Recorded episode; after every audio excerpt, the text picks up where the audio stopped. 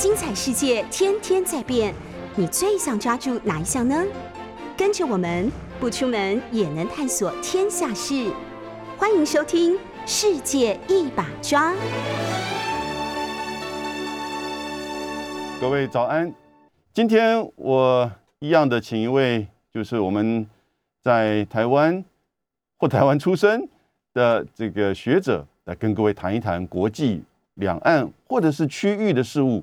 那我今天呢，我其实非常高兴，因为他等于是我教学过程当中最骄傲的成就之一，就是我的学生现在在日本亚洲经济研究所，哦担任研究员的郑芳婷。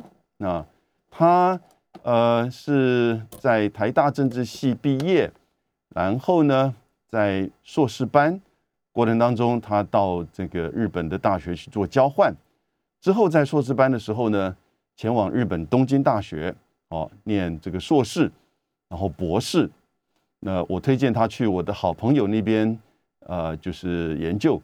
那我的好朋友是东京大学这个田中明彦教授。那田中教授这个后来我有一次跟他见面说：“哎，我这个同学这个表现怎么样？”他说：“哇，太优秀了。”结果果然很快他的硕士论文得到日本的最佳硕士论文奖。那他的教授田中明业教授后来也做到了东京大学的副校长，现在是政策研究大学院的校呃这个大学的校长。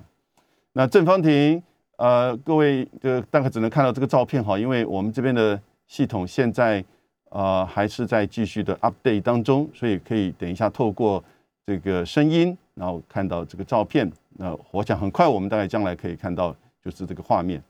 那方婷你好，哎，各位呃，哦，我要戴上这个耳机。朋友杨老师，大家好，大家早安，呃，我是郑方婷，嗯，声音听得清楚吗？哎，清楚清楚，我听得到。那呃，其实方婷在之前一一年多的时间哦，一直都在台湾做访问研究。那日本的亚洲经济研究所。是日本的的贸易振兴机构所在成立的哈，在东京啊，应该说在千叶县了，对不对？然后对，呃，它事实上是蛮大的一个机构，那要进去事实上非常的不容易。方婷在写的硕士论文是以这个气候变迁为主，那当然他对日本的政治也有长久的这个观察，所以呃，方婷最近日本的疫情好像有一些变化。好像变得好多了，是不是？呃，是的，我自己本身是六月底回到日本来的啊，结束这个在外研究。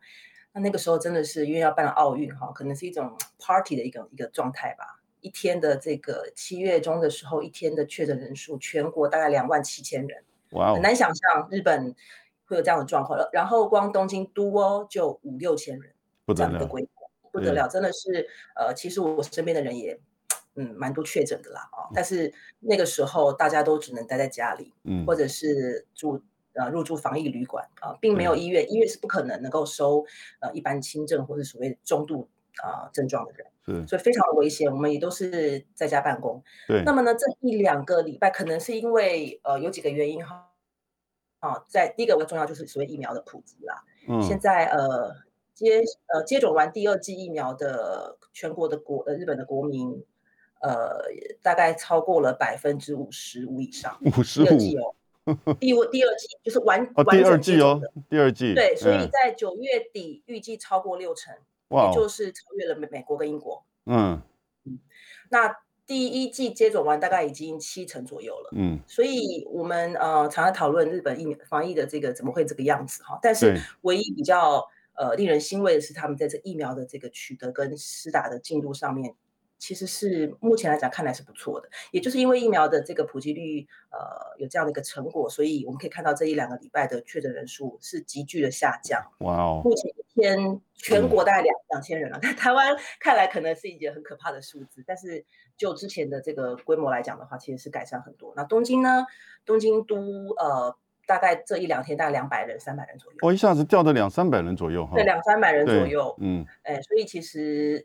这个到了九月底的的时候还是所谓的紧急事态宣言，嗯，啊，然后九月底之后呢，应该，嗯，应该没有问没有状况的话，应该会变成另外一个，就像台湾的什么二二级二级管控一样，哈，会下降这样的一个一个像像到这样的一个模式。OK，所以打疫苗还是很重要，呃，非常重要。日本人口一亿两千万左右嘛，哈，对，所以百分之五十五都已经打了两剂，也就是超过。当然，他这个目前十六岁以下的还是十七岁以下都还不能施打吧，对不对？对。然后呃，大概我想，其实整个成年人，呃，他特别日本是照年龄的顺序哈，他没有任何其他的这个什么特殊的这个类别，除了医护人员第一类之外，接下来完全都是按照年龄，连那个我看到报道，连天皇家族都是按照他年龄在慢慢等这样子。日本是非常重视所谓的公平的原则的哈，所以呃照完全就是照年龄来打。那么目前呃应该是七十五岁以上的就是老人族群哈，大概已经八到九成都已经施打完。哦，是吗？所以相对来讲也缓解了呃医疗现场状况的一个一个紧迫的一个状况。对，其实能够普遍的施打，对于就是医疗的负担哦的减轻，也是一个很重要的一个。那我是觉得我们在台湾这边，我们先不讲我们整个疫苗取得。真的是哦，不知道为什么哪里这个环节出错了，连郭台铭、台积电都跳下来。到现在我们稍微也许还是有一点缓解。刚才的这个新闻报道当中，我们台湾打第二季的比例大概全世界倒数倒数第二还第三吧，只比越南高零点一，大概平均不到五趴吧的这样子的一个比例哈。那呃，可能接下来这几个礼拜，呃，青少年的施打也是以第一季为主。所以其实第二季如果施打普遍的话，才是真正能够去有效防疫以及减轻就是对于医疗系统的这个负担的压力。所以日本这个情况，当然现在天气要变冷了，是不是会有另外日本叫第几波？第六波是不是？现在是第五波结束，比较缓和，现在第六波。然后呢，现在最新的一个讨论就是说，我们第二季接种完的，嗯，八个月后要接种第三季。哦，真的吗？要第三季了。现在目前厚生劳动省已经在进行，呃，这个比较详细的一个确切的一个讨论。是是。应该应该是会跟效法美国一样哈，就是会朝第三季的一个一个方向前进。嗯。好的，呃，不要再讲，再讲我们很嫉妒生气了。那 没有。那方婷啊，我想这一两天其实大家比较关心的是，呃，其实联合国大会在昨天正在召开哈，开始在纽约的召开。拜登亲自出席，日本的首相，哎，日本的首相现在还是菅义伟嘛？哈，对，现在 那菅义伟，呃，九月三三十号，九月三十号，就是新的这个自民党的总裁。那这个总裁部分，我们等下再请教你。菅义伟现在要人去人在纽约，那我们知道他这边大概今天的会议还是到明天的会议就会结束，在纽约的这个重要的会议，那他就会转去华盛顿，哦。和拜登以及这个呃澳洲的总这个总理莫里森，还有印度的这个总理莫迪，召开所谓的 Quad 四方安全对话的面对面的第二次元首高峰会。好，但面对面是第一次，九月二十四号。那你现在对，特别是在就是说九月十六号上个礼拜，呃，美国、澳、英国、澳洲宣布的这个 AUKUS 的这个军事联盟还移转出售。和动力潜舰哈的这样子的一个影响之下，那像日本呃以及印度哈，我想在日本里面是不是有讨论到，在这个接下来举行的 QUAD 四方安全对话，日本应该怎么表态呢？呃，其实这个东西呃呃，可以从几个层面来看，第一个。美日安保是一个是一个安全保障的一个同盟嘛，所以我我相信以后不管是九月十月一号、九月三十号之后，不管是谁担任日本的这个首相，嗯，基本上这样的一个框架还会继续的维持。也就是说，也不想追随啦，就是跟着美国的脚步，呃呃，就是在印太这个地方作为一些这个安全保障的一些一些努力哈。我相信美国跟日本这样日本的一个立场是不大会有太大的改变的，呃，可能。基本上，接下来我会谈到几个候选人哈，他们基本上在这个问题上面没有太多的、没有太多的不同，可能是程度上有一些些微的差异，嗯，然后在这个安保上面呢，我相信，呃，当然杨老师之前有提到所谓的这个 AUKUS 这样的一个类似军事安全保障的一个一个同盟的一个产生哈，是对于亚太、印太地区的结构性的一个改变，嗯，那北太平洋就是美日安保。嗯，那美日安保呢，也就是继续持续。那菅义伟这次去呃呃呃美国呢，除了这个这方就是安保这方面的一个一个确定之外呢，嗯，可能在其他方面，比如说像气候变迁啦，像所谓近邻碳排这一方面的一个外交的一个一个动作呢，可能也会是一个重点之一。嗯哼嗯哼。呃，然后呢，我觉得比较，我比较，我觉得比较有有意思的是，呃，除了这个安保，就是军事层面的一个合作之外呢，呃，其实可以多看看一些所谓的非传统安全上面的一个一个合作关系。非传统安全，非传统安全上面的，比如说像呃，就所谓的 cyber 哈情报。通信技术的一个一个先端通信技术的一个合作，网络上觉得会是，比如说半导体哈，半导体这方面的一个合作，这个供应链的一个建构，嗯，包括美国、日本、韩国等国人建构，我觉得会是呃一个观察重点。这呃，应该获得的一个草案好像已经好像已经呃，就是呃，我们好像知道一些草案的内容了，那就是对对对，然后这方面会比较涉及到所谓半导体半导体产业的一个。个呃确定，比如说研发啦、技术的一些一些交换的交流。那当然他们不会就是草案中没有提到，当然没有指明提到呃中国大陆。嗯，但是我们可以呃看到，就是说半导体的这样的一个产业的建构呢，是要基于民主哈、普世价值以及维护人权。所以，我们其实可以看到，其实意识上就是在针对大陆的一个的动作，几乎所有的议题了。对对，所以科技、先端技术的这一个方面的合作跟推展吧，进一步更更确定的所谓的投资啦，各个呃，就是呃，希望可以叫这个中日本的企业或是韩国企业等等这样的一个投资，嗯，的合作，我觉得会是一个一个重点。除了军事安保以外，嗯，这是我比较关注的一个内容。是，我觉得拜登政府其实这一套是有备而来的了哈，而且是有层次，而且是有它的这个广度和深度的。这不是在称赞他，而是看到这个事实的发展。在军事层面，他推这个 AUKUS 美英澳的军事同盟。呃，各位知道吗？在一九五四年，呃，美国和菲律宾建立的军事同盟之后，那一九五一年是和日本，一九五二年是和韩国。一九五三年是和中华民国这个双边的军事同盟，你看陆续从日本、韩国、台湾到这个菲律宾，五零年、五一年到五四年之后，美国就没有再跟任何国家或者是多边去签订这个所谓的呃军事联盟。当然，和北大西洋公约组织呢，老早在这就是说更早的时候就已经签署了。所以将近七十年的时间呢，美国是设立的第一个。跟英国、澳洲的军事联盟，而且有移转这个核武器，也就是核子技术的这个武器，那就是潜舰。所以这个其实影响蛮深刻的。然后呢，他同时在推就是科技。刚才方婷所提到，你看日本这边，日本是重要的在半导体的产业链的重要的这个角色，尤其是在就是材料一些这个技术哈。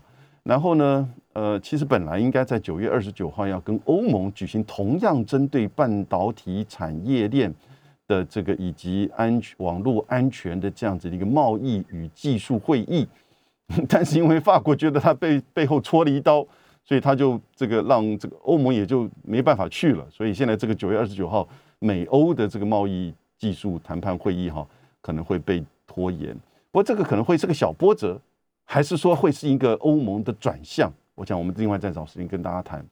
所以回来，方婷，呃，方婷以前是，呃，我真的蛮骄傲的。她以前还在我的这个研究室里面待过蛮长的时间哈，做我的助理。后来这个到东京大学继续去求学。那现在是我们整个日本研究的这个重要的这个就是你已经不是后起之秀了，事实上是重要的支柱。那他对日本了解，那我想请问你哈。那现在日本大家最关心的就是自民党的总裁，哦，有四个人嘛，对不对？表态，对，就是出来要进行选举，两男两女，看来起看起来那两个男的机会比较高，哦，不过好像有一位这个高市前两天跟我们蔡英文总统有这个视讯电话，也引起这个注意。这四个人的差别哈，就是这个河野太郎、岸田文雄、高市早苗。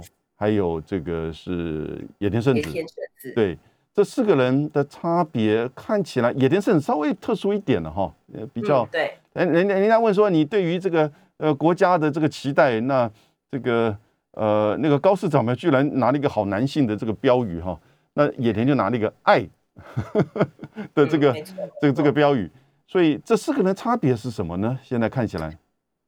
我觉得这一次的选举真的是，我现在目前看了各个呃媒体跟一些专家的一些分析哈，真的是有一点无法预测，因为这次选举跟以前完全不一样，真的是完全不一样。嗯，有一些很特殊的，所以这也是为什么我觉得像这个新冠肺炎哈，在世界各地的造成这些政治的一些影响，我觉得在日本也是一样。为什么会有这样的一个状况出现？其实我觉得可以好好看考虑一下。嗯而现在这四个人啊，这个自民党这个。总裁就是所谓的党主席选出来之后，他就是日本的首相了，对不对？没错，因为他在国会是多数党。对，然后现在是绝对多数，两百七十五席，四百六十五席中两百七十五席，所以是太多了。对，所以 呃，我是觉得十一月的选举应该不大可能单独过半。哦，是吗？OK，我我认为不大哦，这个状况看起来不大可能。哦，这个这个再找时间请教你，这是个大议题。我是觉得现在这个整个日本的这种氛围啊，嗯，就是对于这个整个政治家的一个政治政策跟政治领导力的一个一个失望，跟我是觉得有点不不大容易啦，真的不大。也就是为什么选举会成为史上第一次超过众议院议员的任期而后才实施的众议院的大选啊，对。没错，对他的选举，他的任期是到十月二十一号，十月二十一号，他十月才选 选总议员。以前通常都提早选嘛，对，提早选然后再选首相，对不对？但是这次是因为如果苏嘎坚硬为首相不动的话，不变的话，自民党必将大败。嗯，所以所以他提早先选了这个首相，然后看看首相可不可以带来新的气息。嗯，然后再。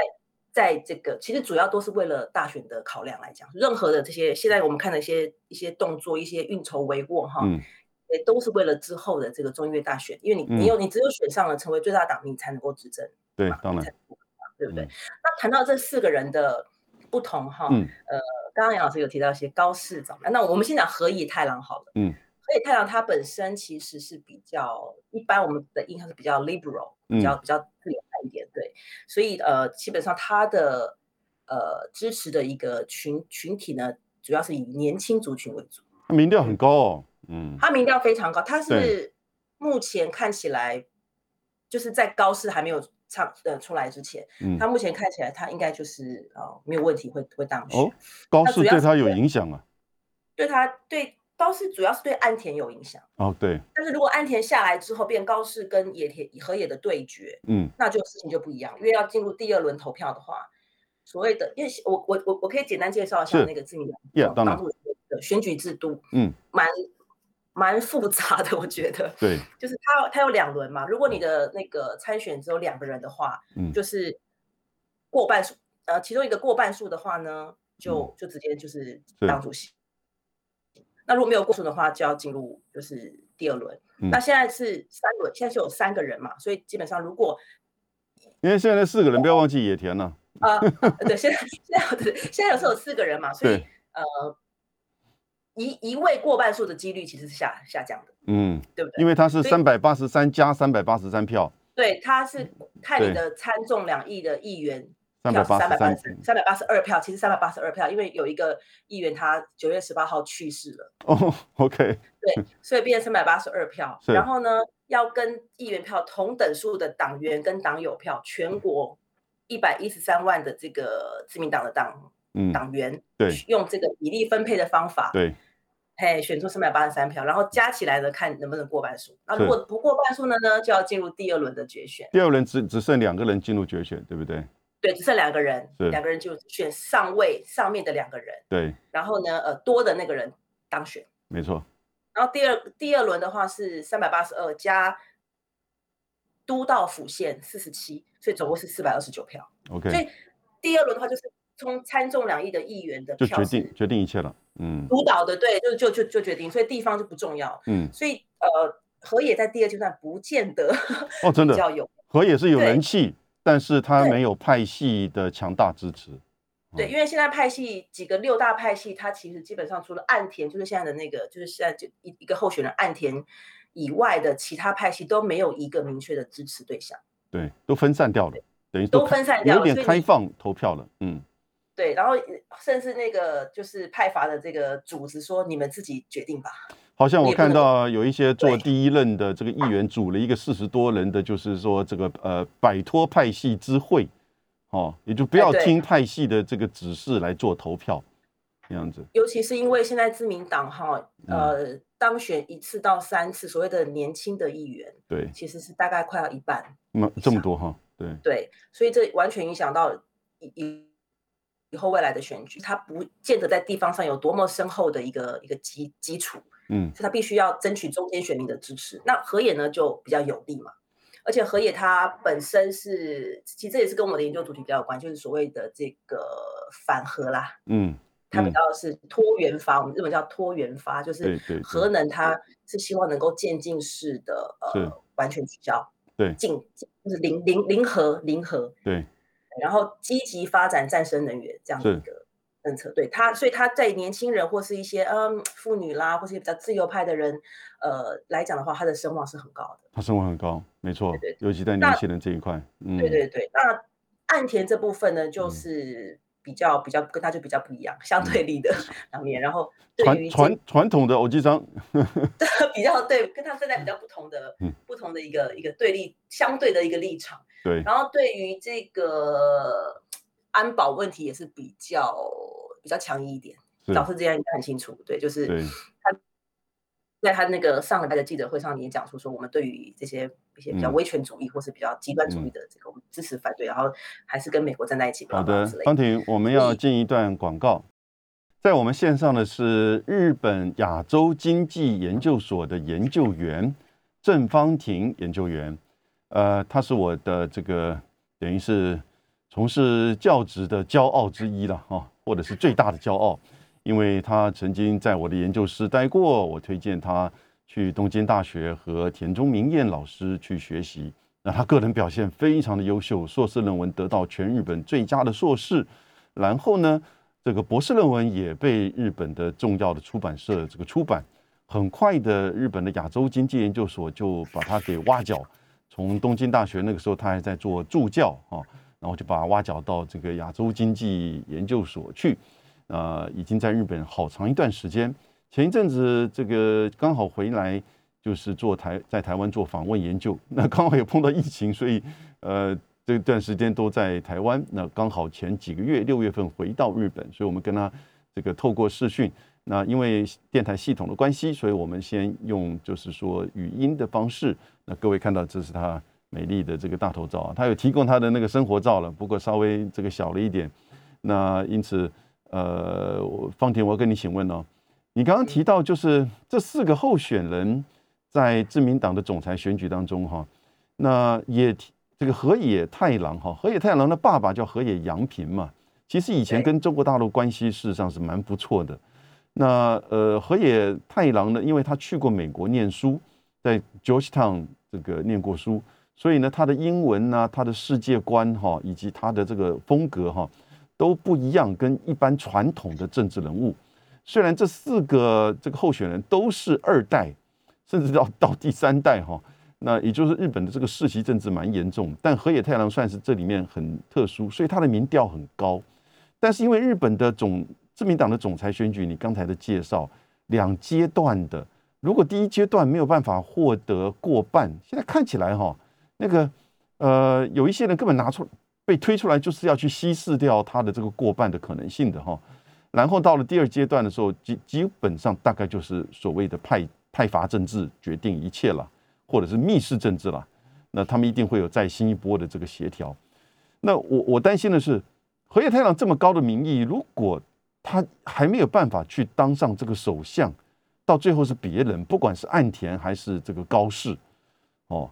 那这个对于自民党不是一个很严重的伤害吗？难道自民党的大佬们没有看到这个问题吗？好的，呃，这个我觉得这也是要回归到他整个选举的策略来讲。现在高市为什么成为第三？就是第三是一个黑马啊。对，刚好这个今天早上的新闻也提到了，这个后面有一个造王者的存在，安倍金三前首相。对，他对他只是高市是。听说是各个电话都打的打好打满哦，不得了，真的是。对，真的是。然后高市的本身，她因为她是女性嘛，她是继那个东京都知事小池百合子之后第二个，嗯，呃，参选的女性的一个的候选人，总裁的，嗯，对，总裁候选人，对。然后呢，这个她。基本上当然就是各呃各位听众观众朋友知道，就是他对于这个安保啦、哈呃外交啦，还有皇位继承的问题是比较保守的。哦，你还没讲完呢。他对于这个南京大屠杀，他对于慰安妇，他对于靖国神社参拜，他对于钓这个钓鱼台，哇，那真的是有人说他基本上就像是一个男性的哦这个大叔一样，只是呃是女性而已这样子。对，但是呢，他就是因为他又有兼具女性的一个特质，因为他，你看他这个在跟人家这个证件发表或是辩论的时候，他都是笑容满面。是，然后他又又是有有这个关关西辩啊，关西的口方言的口音。他是奈良出生的，对，所以在很多地方会觉得他的特别有有有亲近感。对，然后大家称造称作他是比较温柔柔性的一个保守主义者。所以，对，在日本我们现在看他是 soft。啊，是吗？哦，OK，对，就是保他，他，他连这个就是说，女性日本一直有一个问题哈，对不起，打断一下，就日日本女性结婚之后一定要冠夫姓，那是不能不冠夫姓，法律的规定哈。那基基本上这是一个诉求，这个诉求在任何其他国家看起来应该都是一个很很正常的诉求，居然在日本被这个自民党被保守。的这些议员呢，哇，一直打压，而这个高市居然也是支持这样子的一个态度的。当然，他对于这个同性这个结婚呐，同性婚姻呢，也是强力的反对的。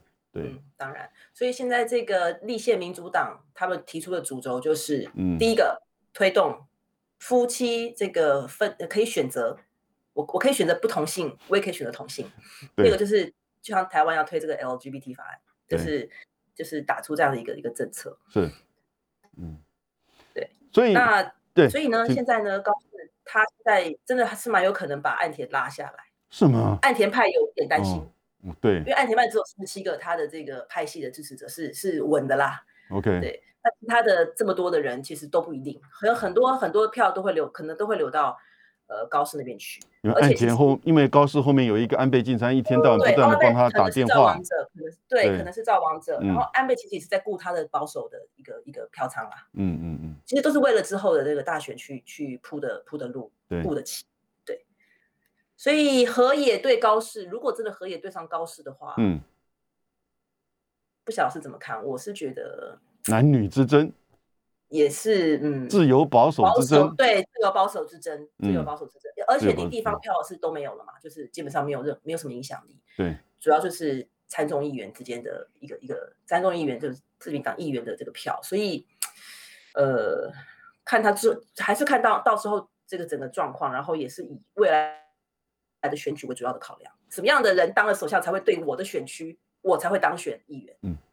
这个是他们主要的一个目前的考的考量。好的，照你分析哈，如果现在是河野跟高市这一男一女，那我我个人认为，所以在日本是讲自由保守，那是因为在讲日本的国内议题了，好，嗯，但是在他们两个的对外的外交跟安保政策上哈，我觉得两个人其实都是右边的，好。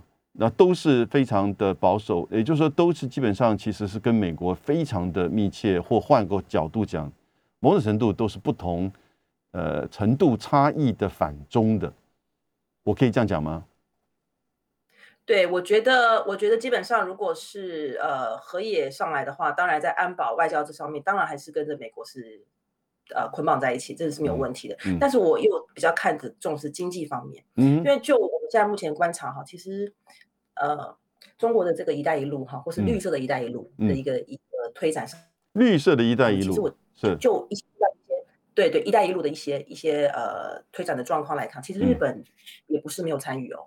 有有有，对对，其实，在各个国家基础建设上面，其实呃不不仅是只有中国的企业，其实日本企业的参与程度不低，而且在能源啦、发电厂啦这种各个建设基础建设的这个方面。是，所以我。认为说，如果河野当选的话，嗯，他可能会把这个事情分开处理，因为是，对中日方面的这个经济贸易格以及以及这个有助于日本的这产业或是技术的输出，嗯，这是对日本经济是好的，嗯，那当然在安保在这个军事方面，还是当然就是照以前的路去走，并没有太好差。但是我觉得如果高市上来的话，嗯，这个状况可能会比较不乐观。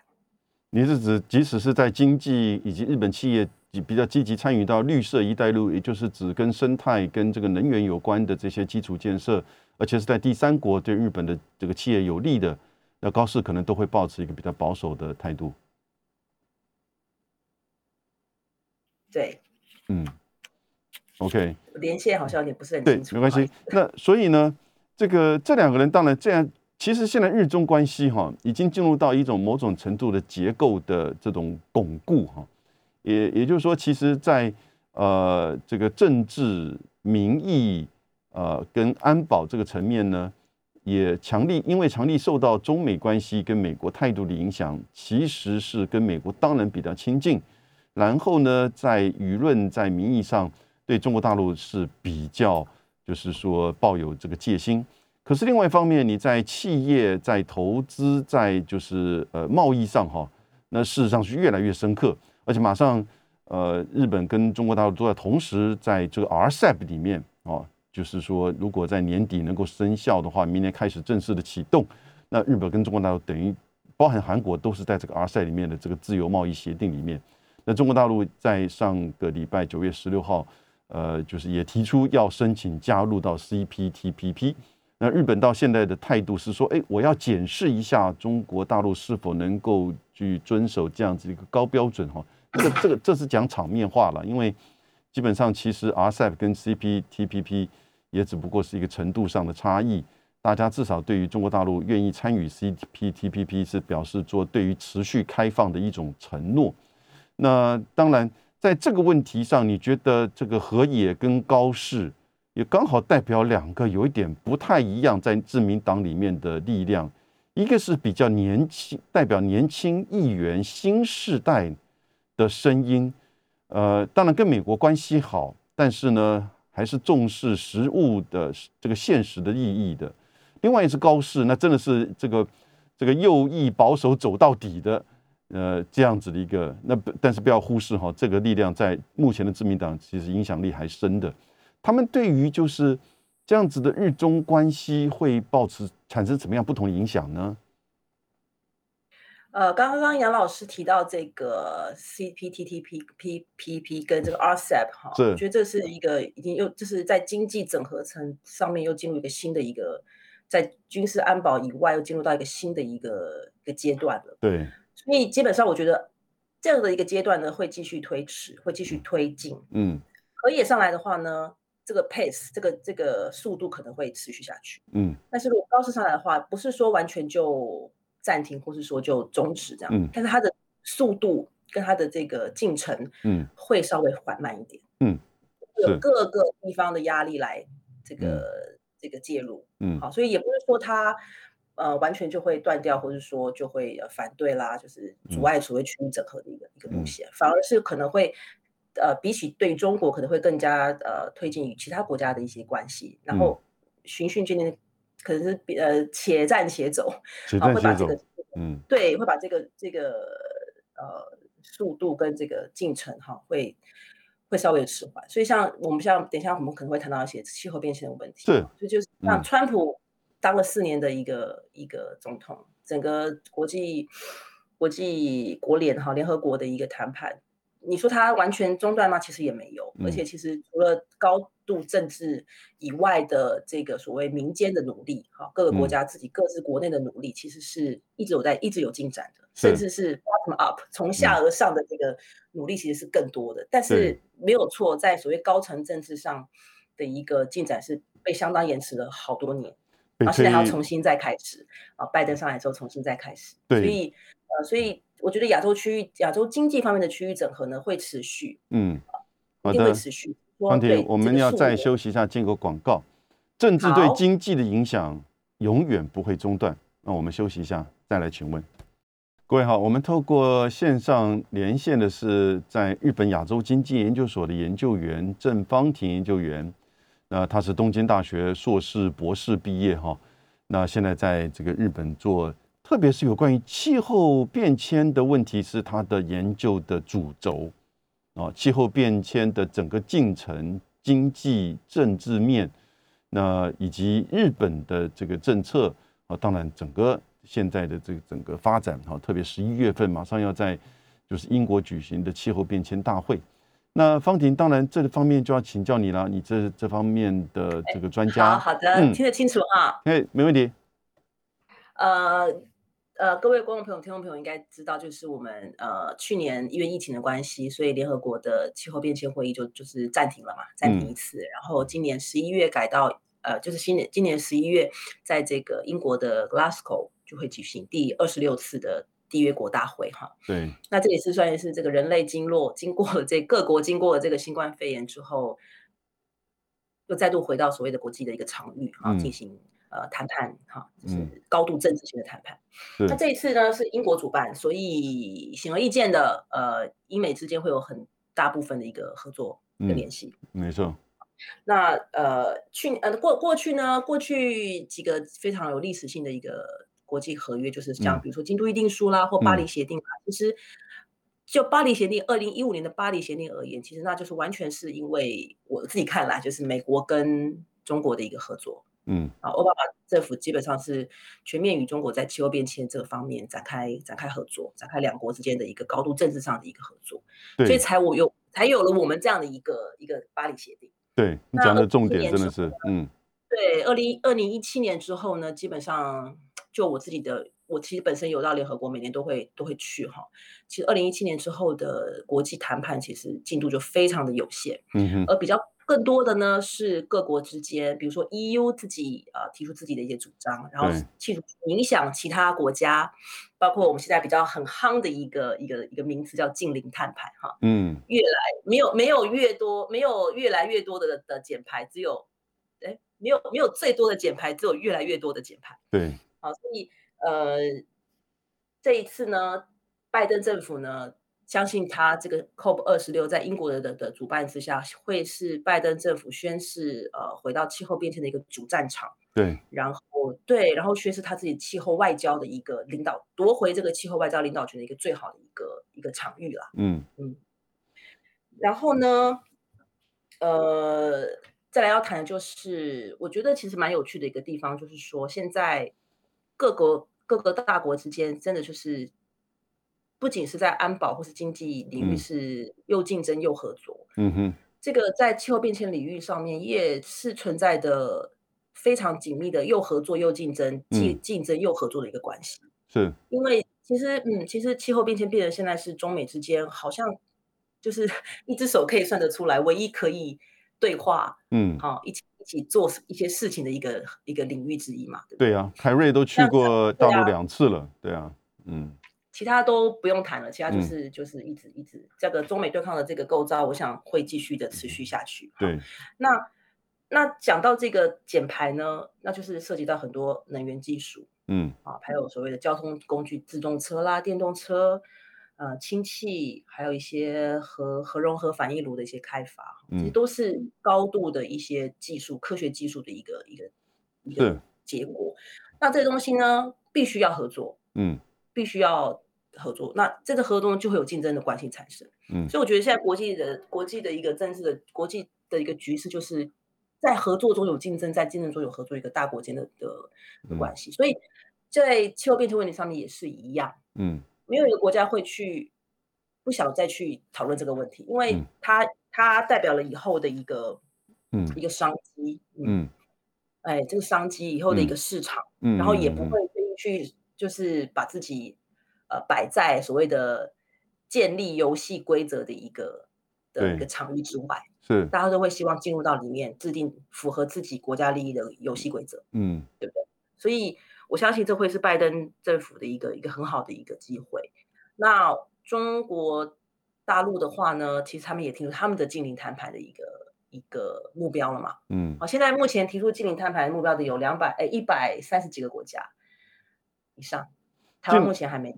近邻谈判是近邻排碳是什么意思？帮我们解释一下。近邻对近邻碳排的意思就是说呢，这个是由。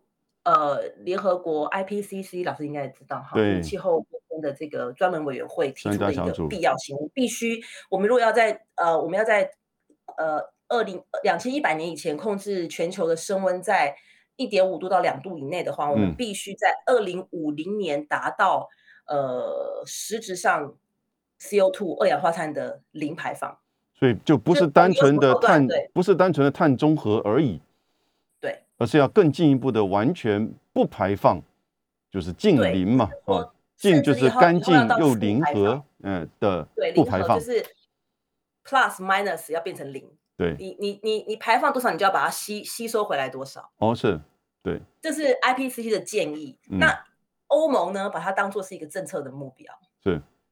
对，那这样的真正目标其实就是扩散到全世界各地，包括呃韩国，包括日本，嗯，包括现在的美国。对，那中国大陆是宣布二零六零年净零碳排，啊，就是呃 net zero，就碳中和的意思了。对，就是碳中和，对，就是我们台湾讲的碳碳中和。那这个东西就是。就是事情可以可以放到很大了。嗯，那可是可是现在美国这方面有一点希望中国大陆甚至提早这个碳中和达成的时间。中国大陆提二零三零碳达峰，二零六零碳中和，但美国跟其他国家都是定在二零五零年嘛，哈。然后呢，然后我们看到 IPCC 也好像讲的是二零五零年。那这样子的一个就是做法，会不会对中国大陆产生一定的压力啊？呃，不好意思，老师，我好像听不太清楚您的您的问题。就是三零年，就是二零六零是中国大陆提的这个碳碳中和嘛，哈。那但是呢，美国跟其他国家都是二零五零年。那现在似乎有要求中国大陆也要提早这个碳中和达到的这个时间呢？那是不是有这样子的一个方向？对，其实基基本上二零。我我我要谈，就是说，其实这 COP 二十六哈，一个大的重点就是大家要确定自己的二零三零年的目标。嗯哼，好，就所谓的中中期目标。对。那目前中国大陆是二零三零年要，就是不要再，就是总体的排放量不可以再继续成长。对。但是还没有到近零。嗯。对。那这样的目标其实其实应该是没有问题。嗯。嗯。因为中国大陆不会去设定一个，去去去，呃，约就是呃公开约定一个自己达不到的目目标。嗯嗯嗯。所以二零三零年应该目前是比较不会有太大，应该啦，就是在我们业界 有这样的一个共识。嗯嗯嗯嗯。那二零五零年呢？其实这我觉得也是跟他们自己，就是中国大陆自己本身还是认为自己是开发中国家的的。的这个是。立场有很大的关系，对对，我不我不可以跟先进国家一样，对，不，它是一个开发中国家，现在人均 GDP 才一万块出头而已啊，对不对？对，他不可能去跟他不可，他在国内也没有，国内也没有办法说明，嗯，对我就是说他会呃去去约定去约束一个一个目标，而且是一个具有积极性的目标，但是他不可能会去跟先进国家一样。OK，一定要稍微再松一点。嗯嗯嗯，因为五零年我就六零年，然后在这我我我相信不不会再往再往前提了，六零年应该就是六零年了，不会再。虽然虽然日本啦、欧欧盟啦、英国啦、美国对于中国的目标还是有批评，说你们不够积极啦啊，还是最大的这个碳排放的国家，你应该再更再具有野心一点，再积极一点。但是我认为这个目标应该就是 fixed，就是就是维持这样子。我我讲句实在话，没有错，中国大陆现在是大概全球第一大排放国哈，已经超过百分之三。三十，美国是第二，将近它的一半。可是事实上，这些工业国家、这些发达国家，过去百年来的这个排放，事实上还是在大气层里面。因为这些的这个温室气体，其实排放之后，它可能五十年到百年不会消散的。所以实际上，你以今天的这个排放的这个量来去对它这样施加压力，哈，某种程度是对这个国家的发展、经济的发展、工业的发展一种不太公平。因为真的从一个国际公平、国际正义的角度来看的话，其实这个发达国家应该、工业国家应该要负担更大的责任。这个是在早期做气候谈判的时候一个很大的原则。到后来实在是因为这个已经环境恶化到很严重了，所以大家逼逼的就是说，呃，你就不管怎么样，你尽可能的及早的达成。因此，中国大陆所提的碳达峰到碳中和中间其实只有三十年。这个没所有的其他的工业国家事实上都没有办法，过去都不是这么短时间做到的，对不对？没关系，我们因为这个连线这个有一些状况，那时间也快到了，所以今天很谢谢，就是这个呃我的学生哈，我现在还能叫他我的学生，我这有时候觉得很骄傲。那现在在日本的。就是千叶县的这个经济研究所担任研究员的郑方婷，透过连线跟我们的这个讨论日本现在的政情，刚才这个讨论的深入，以及气候变迁的议题。我们下次等我们技术再精进的时候，YouTube 不会卡的时候，我们再来访问他一次，好不好？谢谢，拜拜。